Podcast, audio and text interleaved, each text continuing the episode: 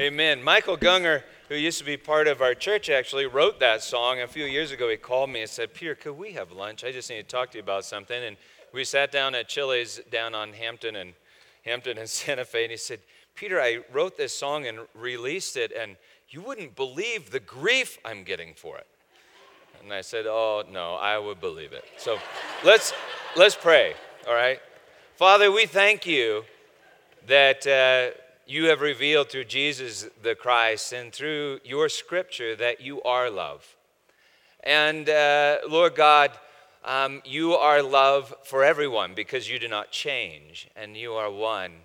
And so we thank you for who you are. And we pray that you would cause us to preach your word this morning and to surrender our hearts to your word this morning in Jesus' name, who is the word. Amen. You know, we've been uh, studying Ephesians uh, now. This is our 42nd sermon, I think. Uh, studying Ephesians 6 for quite a while. And in that, Paul teaches about our struggle against the principalities and powers, about the world rulers of this present darkness. And he tells us to take up the armor of God and then to pray at all times. Then in verse 18, he writes, To that end, keep alert with all perseverance, making supplication for all the saints, and also for me, that words may be given to me in opening my mouth boldly to proclaim the mystery of the gospel, mysterion tau euangeliou, secret of the good news, the mystery of the gospel, for which I am an ambassador in chains, that I may declare it, the mystery of the gospel, boldly as I ought to speak. And so there's a kind of an obvious question here, and that is what is the mystery of the gospel? You, you know, a mystery is something that we cannot fully comprehend or control. Eugene Peterson wrote this The secularized mind is terrorized by mysteries. Thus, it makes lists, labels people, assigns roles, and solves problems. Eugene Rowley, uh, Lowry wrote this God is not a problem. God is not a problem to be solved, but a mystery to be evoked. Well, then, okay, what is the mystery of the gospel? And is it good or is it bad? You know, when I think of mystery, I, I pretty much immediately think of Mystery Science Theater. I mean, did you watch that back in the 90s? Mystery. It's like a, a monster raining down judgment uh, upon the earth. Mystery is like a power that's alien to our world. Mystery is like a head with no body. Mystery is like a she creature. But mystery doesn't always have to be bad. I think one of my favorite Christmases, my very favorite, was one we had eight years ago. Uh, our kids were mostly teenagers by this time, and so they pretty much had Christmas, you know, figured out. But this Christmas was a mystery. One of them opened a present. It, it was a swimsuit, and I remember she smiled and said, Thanks. And then I'm sure she silently thought that was a stupid present. Mom must have found a sale somewhere. And then another opened a present, a, a, beach towel. And, and he, he thought to himself, Well, I sure hope mom didn't spend all the money on this stupid sale that she found. It went on like that for about a half hour towel, swimsuit, swim goggles, covered ups. And I could see the disappointment and the confusion in my kids' faces as they wondered to themselves, What were mom and dad thinking? A sale on swimwear, you see, was certainly a, possibility. Anything more, however, was just too much to believe. It was inconceivable. It was impossible. Well, after all the presents were opened, we handed each of the kids an envelope that contained an airline ticket to Kona, Hawaii. At first, at first the kids were incredulous. They just didn't believe it. They, they wouldn't believe. But now they'll tell you it was the best Christmas ever and the best family vacation ever. Every gift that Christmas morning was a mystery that at first appeared very bad, but that turned into the greatest good, redeemed at the cost of a ticket to paradise. Toward the end of The Lord of the Rings, Gandalf says to Frodo and Pippin, Many folks like to know beforehand what is to be set on the table. But those who have labored to prepare the feast like to keep their secret, for wonder makes the words of praise louder. Proverbs 25, verse 2, King Solomon writes this It's the glory of God to conceal a matter, and it's the glory of kings to search out that matter. Judgment, wrath, alien power, severed bodies, and women.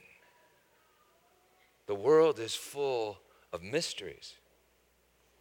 So, what's the mystery of the gospel? Well, for all of Ephesians that we've been studying all this time, I think Paul has been telling us. Ephesians chapter 1, verse 7. In him, in Christ, we have redemption through his blood. It's all about the flow of blood, the forgiveness of our trespasses, according to the riches of his grace, which he lavished upon us in all wisdom and insight, making known to us the mystery of his will, according to his purpose, which he set forth in Christ as a plan for the fullness of time to, to unite and a kephalio, bring together under one head all things in him, things in heaven and things on earth. In him, in Christ, we have obtained an inheritance, have obtained an inheritance, having been predestined according to the purpose of him who works all things according to the counsel of his will, so that we who were the first to hope in Christ might be to the praise of his glory, so that wonder would make the words of our praise louder. The mystery of his will. That is the mystery of God's judgment. That is the mystery of this alien power that we call God. The mystery is to unite all things under one wounded head, giving meaning to each and every event in your life. And actually, He is your life, He's the life, Jesus the Christ. Paul writes, All things, all things united in Him, and we're incredulous.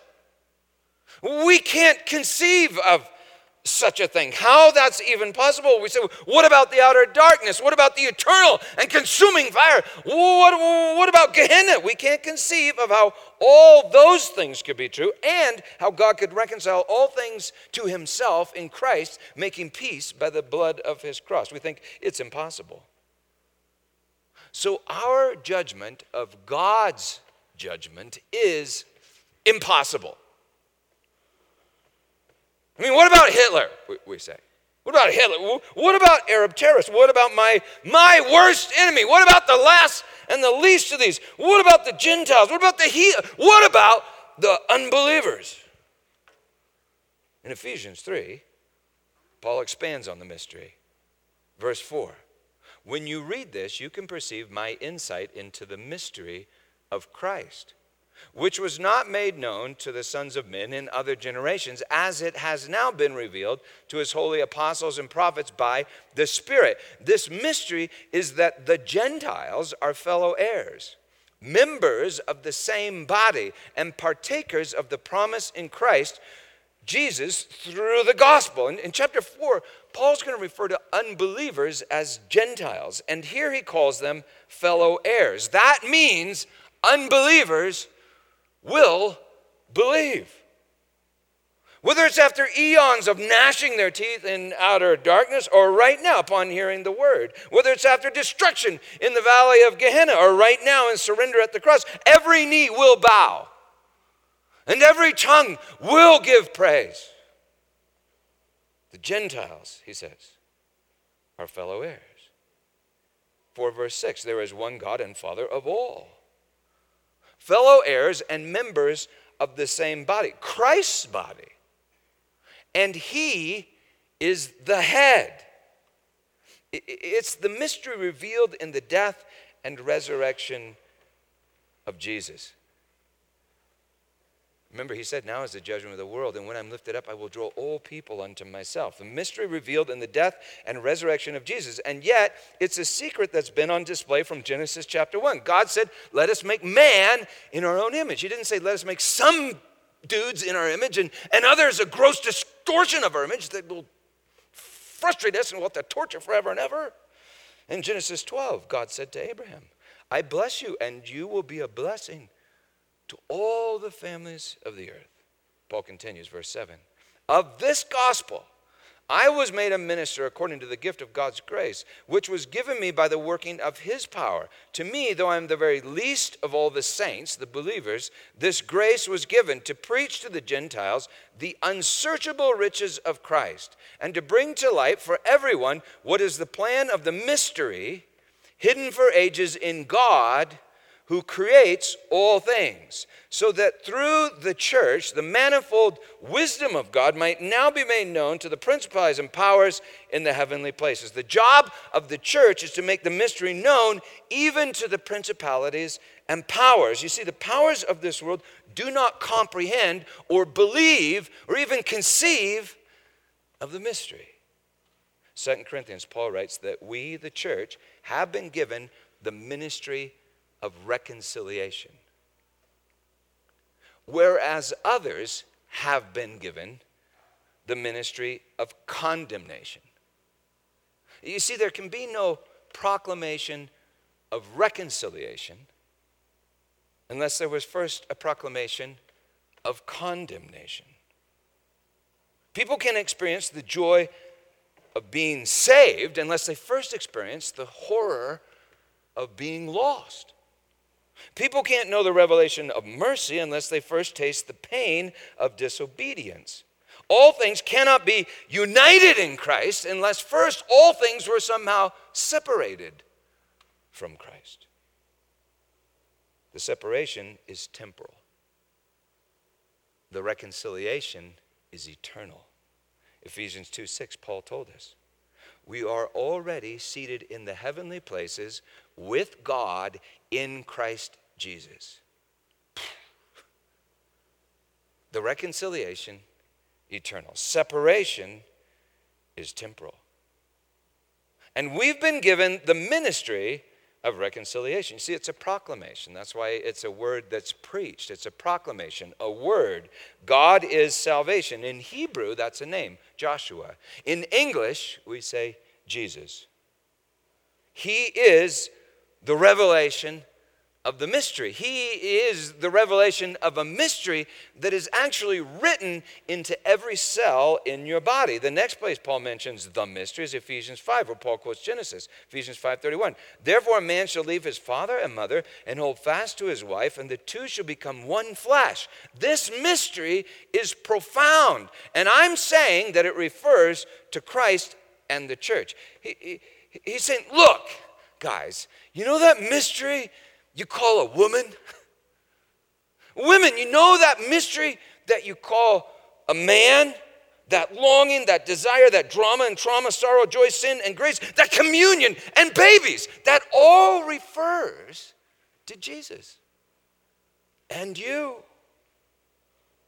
So you see, this isn't some obscure egghead theology that makes no difference in, in our lives. This means that I can confidently say, with conviction and certainty, the way God feels about you is the way a bridegroom feels about his bride on his honeymoon night.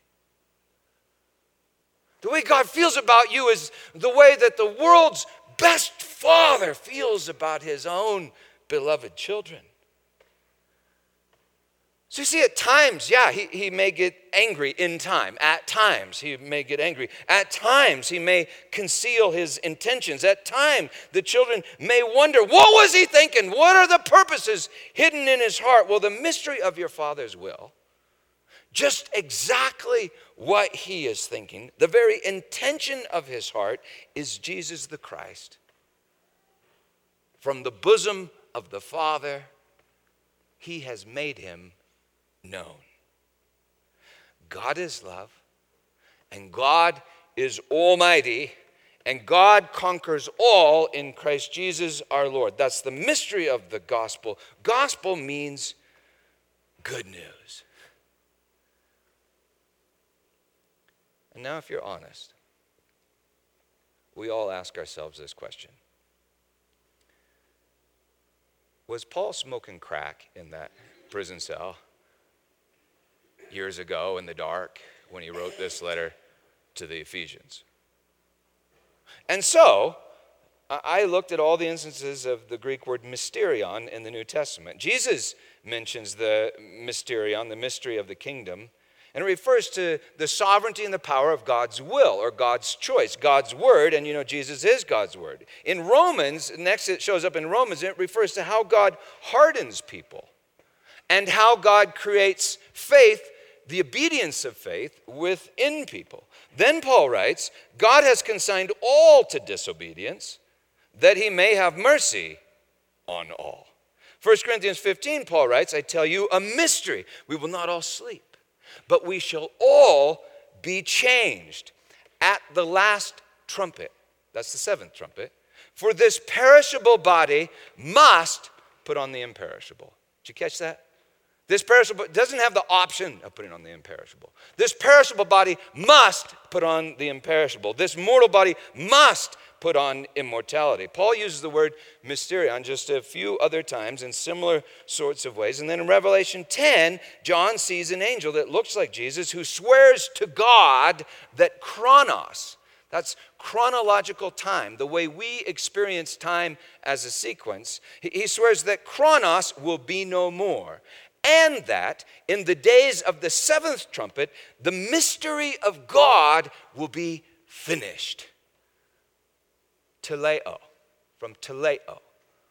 It's the same word that Jesus used on the cross when he cried, It is finished. You see, the mystery stands at the boundary of our time and God's eternity. So Paul refers to Christ as the end of the ages and the revelation of the mystery hidden for ages. God is love, God is almighty, and every moment in your life is like the unwrapping of the greatest present that could ever be conceived perfect communion with God. You are His, and He is yours. And the island of Hawaii, it's just thrown in for kicks. That's not a bad mystery. That's a good mystery. That's the mystery of the gospel. Ephesians 6:19, the mystery of the gospel for which I am an ambassador in chains. Why would Paul be imprisoned for proclaiming such a, a wonderful mystery.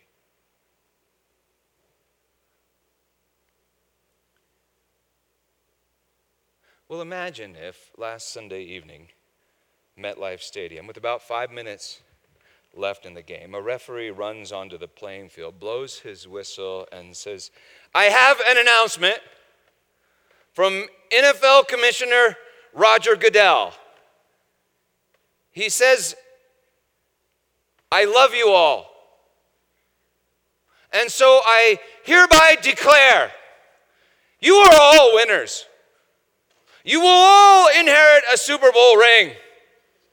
Game over, time to party. That is my final, eternal, indestructible judgment. Well, a few Bronco fans might go, well, that's not so bad they might kind of like it, but not really, because by then, what would have happened? They would have judged themselves losers and couldn't really believe that they were winners. So they might sing hallelujah, but not from their heart. But Seahawks fans, or Broncos fans that still held out hope for winning the game. They'd storm the field, beat the ref, and crucify him right there on the goalpost. You know it's true. I mean, the only people that wouldn't be offended would be people that never bought into the game. And maybe some little kids. right? Because because when you're a little kid, if you're like me, when we were kids, we just played football in the backyard all the time. uh, but we didn't keep score. We just enjoyed passing the ball and catching the ball and passing the ball and catching the ball and tackling your friends and being tackled by your friends, tackle uh, and passing the, the last were first and the first were last because beating your neighbor was not the name of the game. In fact, that's why we called it a game. The name of the game was enjoying your friends.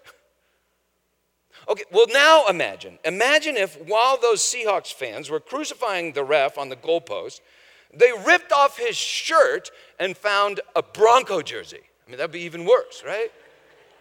Okay, or better yet, since we're in Denver, imagine if we ripped off his shirt and found a Green Bay Packer jersey, or even worse, an Oakland Raider jersey. Then imagine someone notices that the ref is wearing a rubber mask. So we rip off the rubber mask and realize it's really Roger Goodell, commissioner of the NFL, the big boss himself. You know, Jesus said that's basically exactly what will happen on Judgment Day. Matthew chapter 25. On that day, the Lord will say, Whatever you did to the least of these, you did to me. That cuts like a knife. It judges to the division of soul and spirit. Whatever is love in you is the work of Christ's Spirit within you. And did you know He is the spotless Lamb of God offered to the Father? And whatever is not love in you, He bears in His body, for He is the sacrifice for sin. He is the scapegoat. Sociologists tell us that groups unite through the designation of a scapegoat. So all of Denver unites by designating the Seahawks the scapegoat, united in, in orange. Some Arabs make Americans their scapegoats. Some Americans make Arabs their scapegoats. And Arab make, did I say that? Arabs, Americans, Arabs. Jews made Gentiles their scapegoats. Christians make non Christians their scapegoat. And Jesus said, You need a scapegoat? Look, I'm your damn scapegoat. And whatever you do unto the least of these, well, you did it unto me.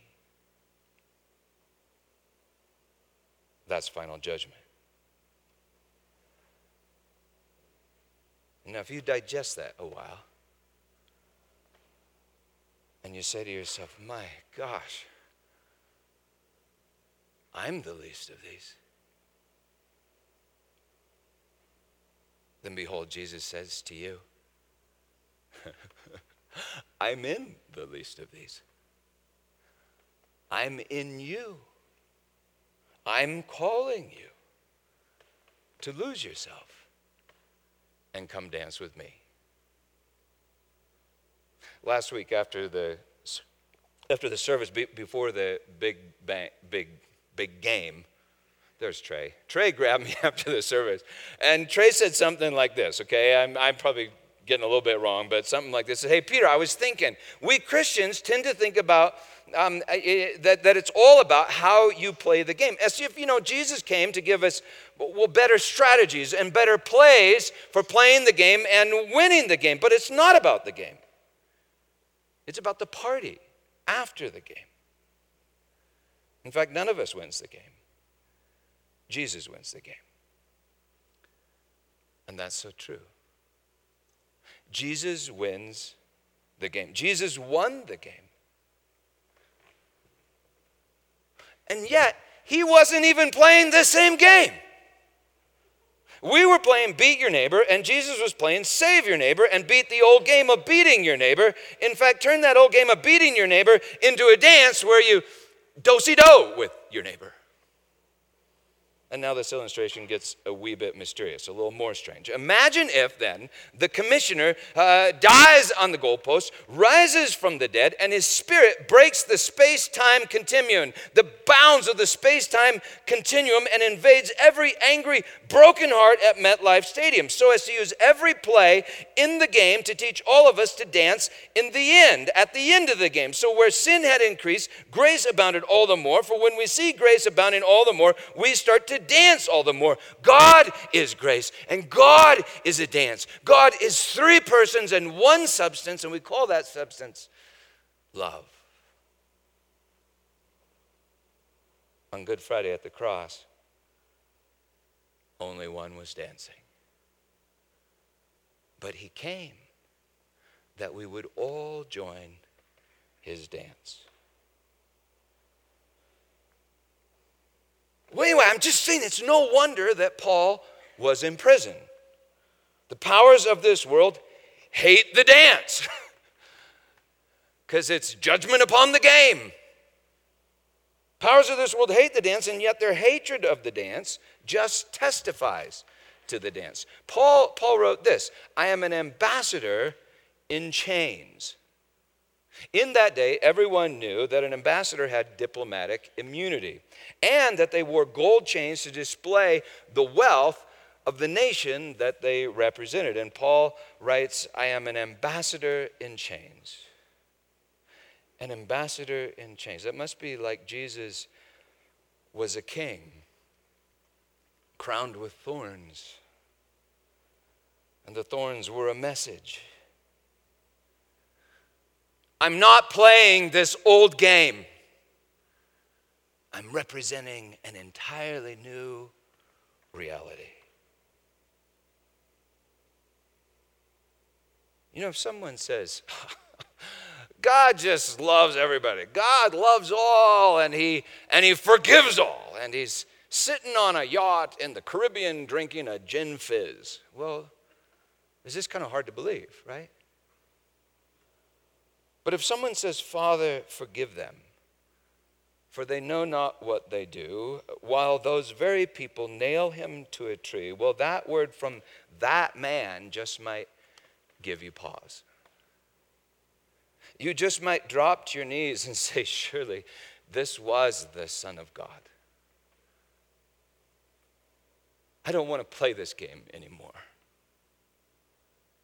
I want to join your dance. And you see, if he did that, that decision would be a gift of his spirit.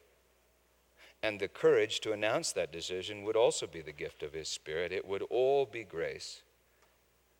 So Paul teaches the Ephesians about spiritual warfare, the armor of God, and then says, "Pray always." Ephesians 3:18. To that end keep alert with all perseverance, making supplication for all the saints and also for me that words may be given to me in opening my mouth boldly to proclaim the mystery of the gospel, for which I am an ambassador in chains, that I may declare it boldly as I ought to speak. So, why would Paul not declare the mystery of the gospel boldly?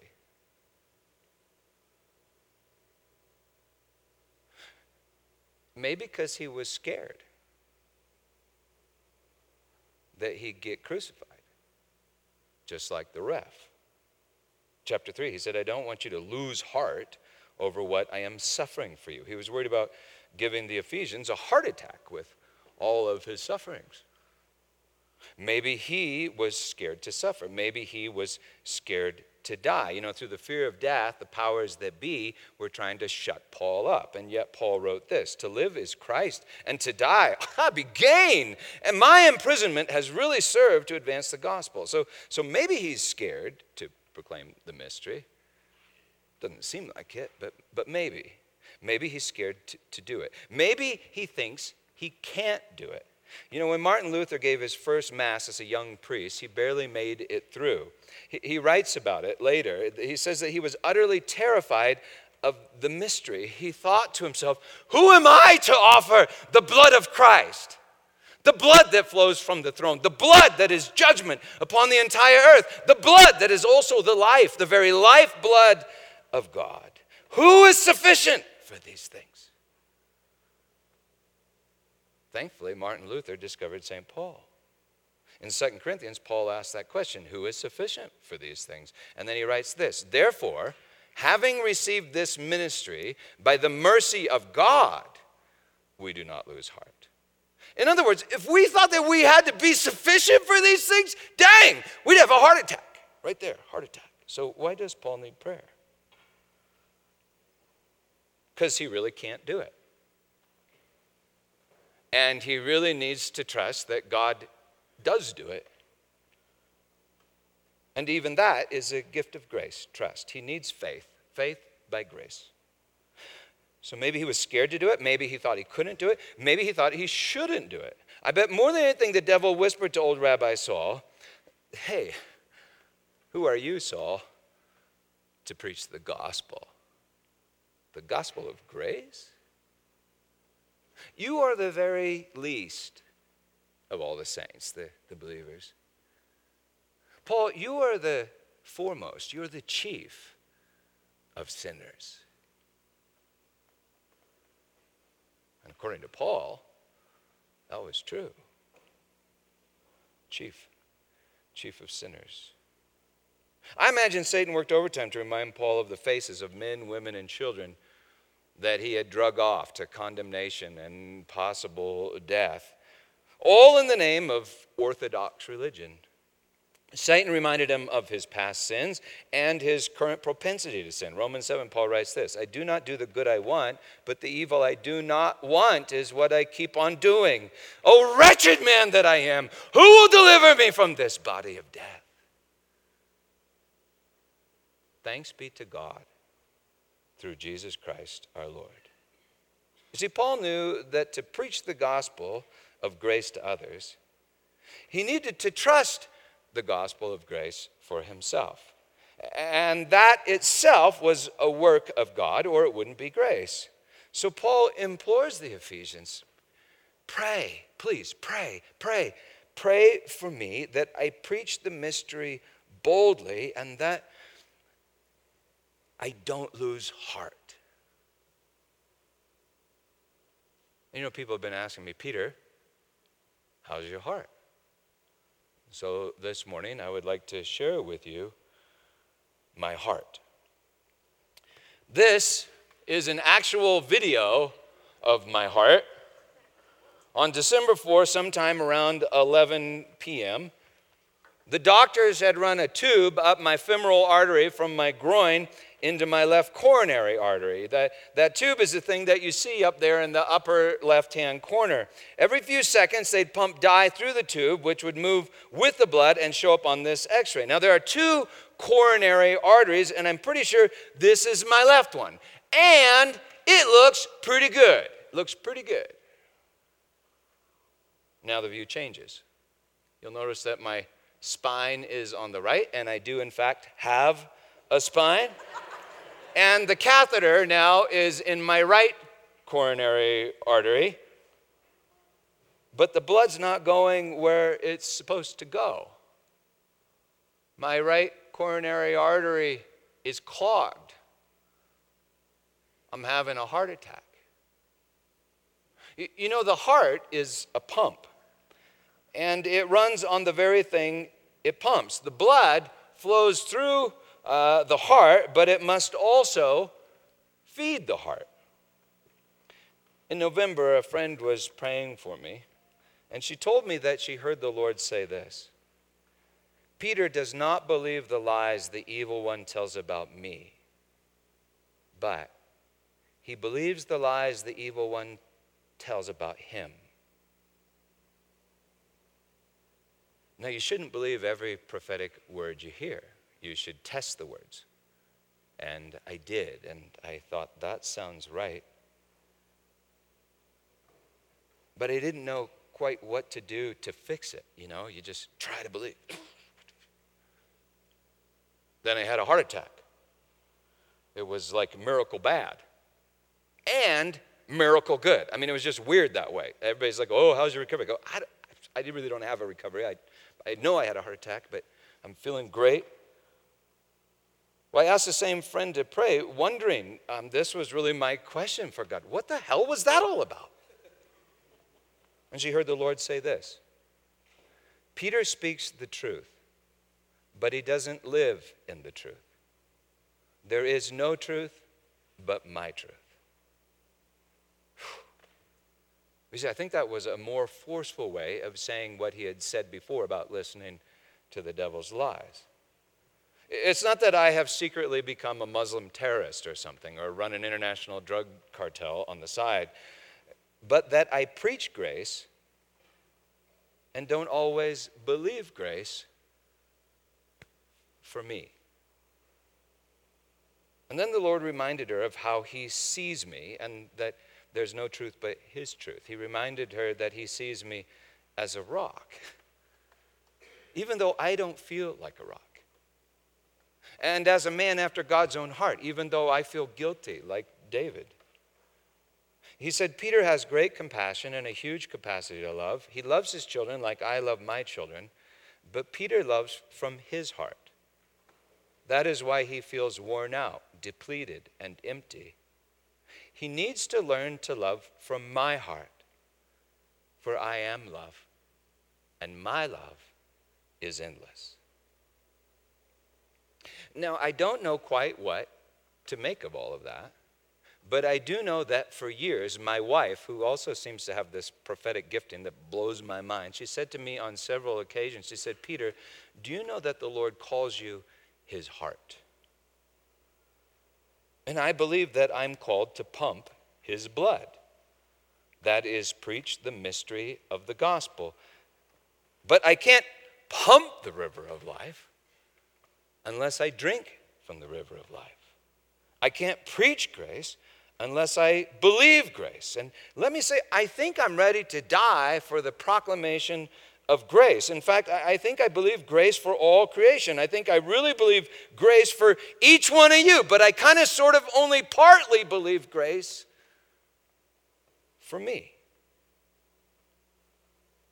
I mean, I really believe God loves you and forgives you. I even believe God loves Hitler and forgives Hitler. I, I, I, mean that if somewhere in Adolf is the breath of God, then God in Christ Jesus, I believe, descends into hell to preach to Adolf and purify him with eternal fire and make him new. I mean, I really believe the mystery that God loves all, God forgives all, and God reconciles all, but I really struggle to believe the mystery that God loves me, forgives me,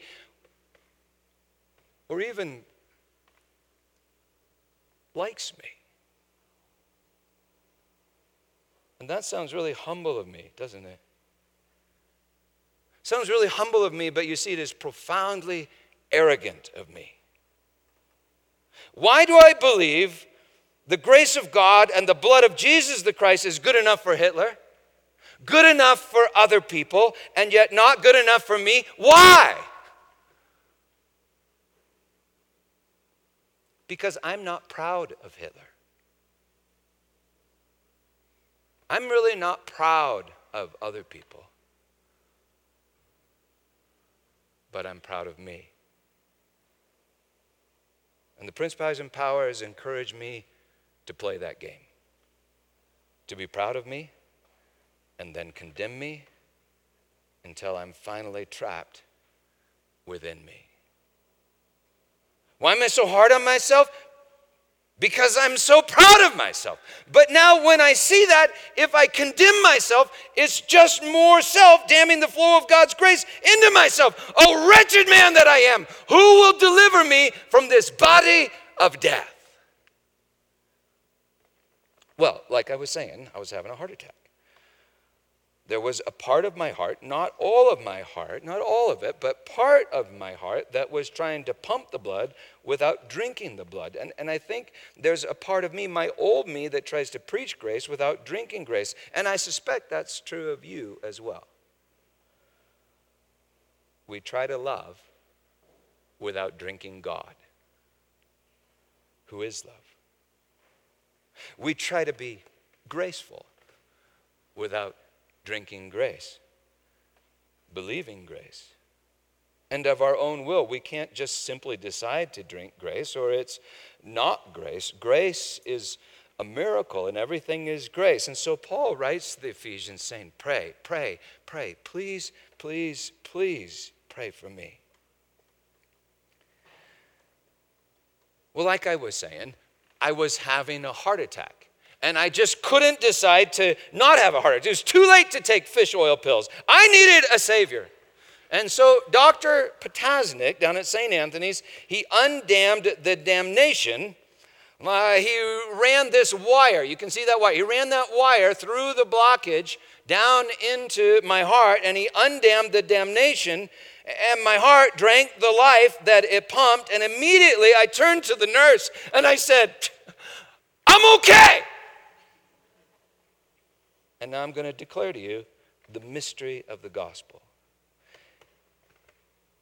In 33 AD, at the boundary of time and eternity, God in Christ Jesus undammed the damnation.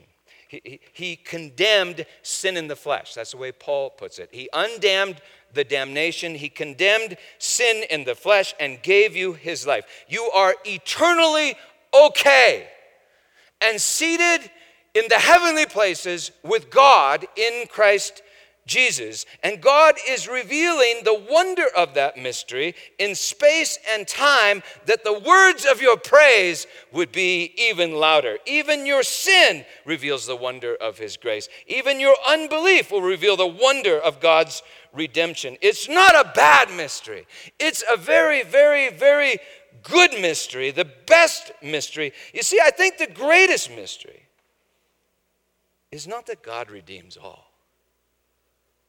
The greatest mystery is that God redeems me. And for you, that God redeems you. He likes you. And when you come to believe it, you'll start dancing. And you will want everybody to join the dance.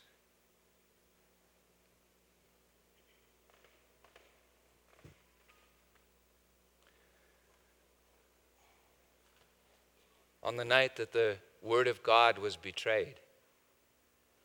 Jesus, from the bosom of the Father, took bread and he broke it, saying, This is my body given to you. Take it, eat it, do it in remembrance of me. And in the same way, after supper, having given thanks, he took the cup and he said, This cup is the new covenant, also called the eternal covenant. That's amazing. This cup is the eternal covenant in my blood.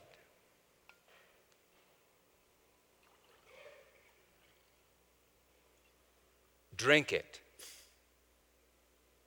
And now think about that.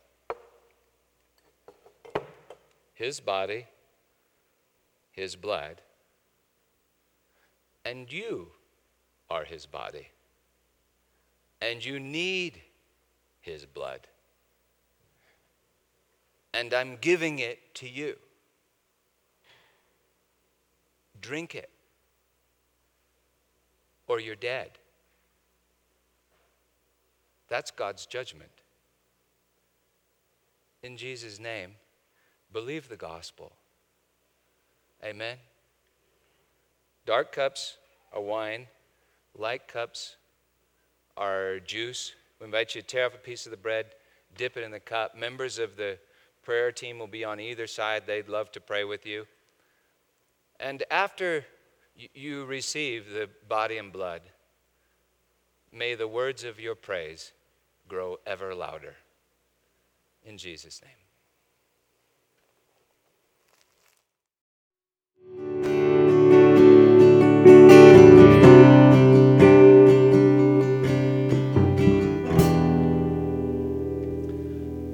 I think I'm supposed to ask you to pray for me like uh, Paul asked the Ephesians to pray for him.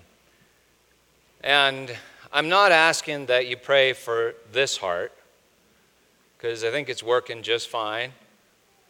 I'm asking that you pray for this heart, that it would be unclogged of myself, and that I would believe and trust God's judgment rather than the world's judgment or my own judgment.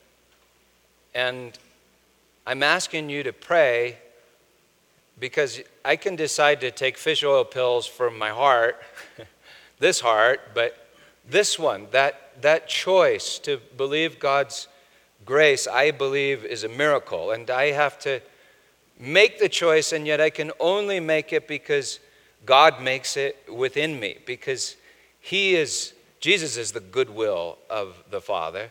And so I'd love it if right now you could just pray. And I asked Andrew if he would kind of start us. We'll just pray for um, a little bit. This is a little bit weird for me, but he'll start us. And then if you want to pray, thank you. So here's what I think we should do. Um, I'd like the prayer team and others to come forward as representatives of our praying life of our community and lay hands on Peter. And I got to pray a lot last night for Peter, so I'm going to lead us out briefly, but then I really want to create opportunity for you to pray and for Peter to hear your prayers on his behalf to God the Father, right? Through Jesus. And so we'll create some space for you to pray into that request, and then I'll close us up and we'll kind of um, finish our worship time together this morning.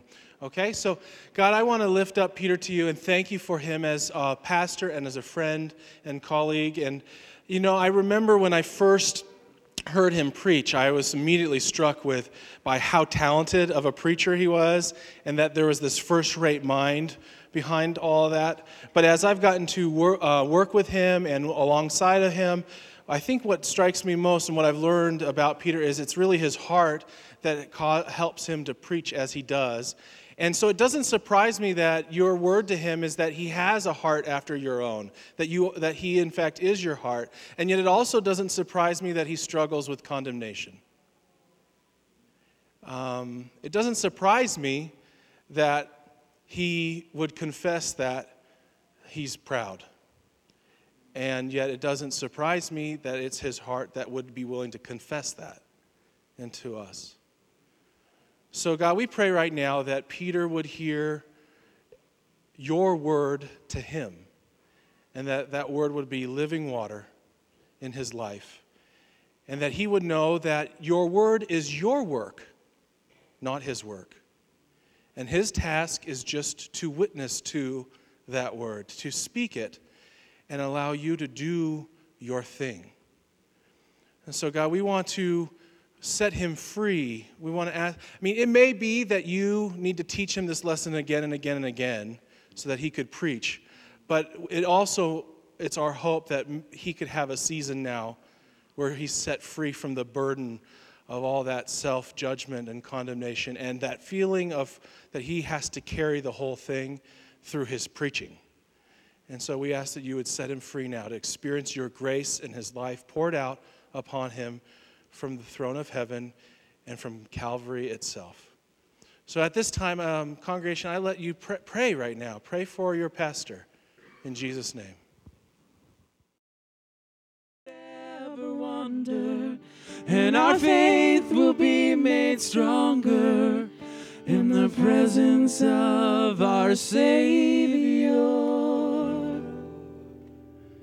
And so, Lord God, that is our prayer. And Father, I just want to publicly thank you for the people in this room and the incredible gift that they are to me because they are um, ambassadors of you, your temple, your sanctuary, your body. And so if I'm like somehow like a heart or something, well, I thank you for the body because hearts just don't do well on tables in the sunlight by themselves. So Father, thank you so much for the people in this room. And Lord God, I thank you that, um, Lord, you ask all of us to proclaim your word. And I thank you for how they have just proclaimed it to me. And Lord God, I pray for them, for each person in this room, that they would receive your word of um, relentless grace. And then, Lord God, would be free to speak your word of relentless grace to this world that is just starving for grace. Lord, I thank you that you choose to use each person in this room as a testimony. So, Lord God, I shared a testimony this morning, and I pray everyone in here would share a testimony, just like why they like you, why they want you. And God, as people were praying, I also realized this well, this is the heart of spiritual warfare.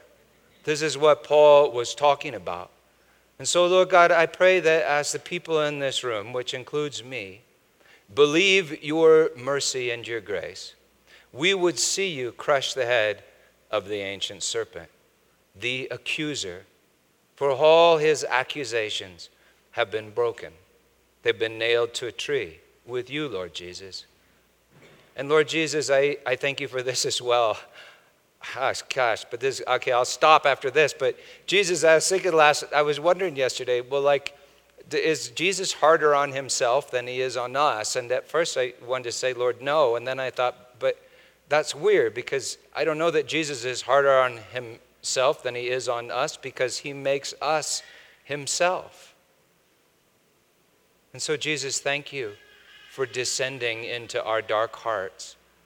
And in that place, taking upon yourself our sin, our sorrow, our failure, and then rising from the dead and bringing us with you. You are good, Jesus. And we have every reason to sing, every reason to dance, every reason to party, even now. In your name, amen.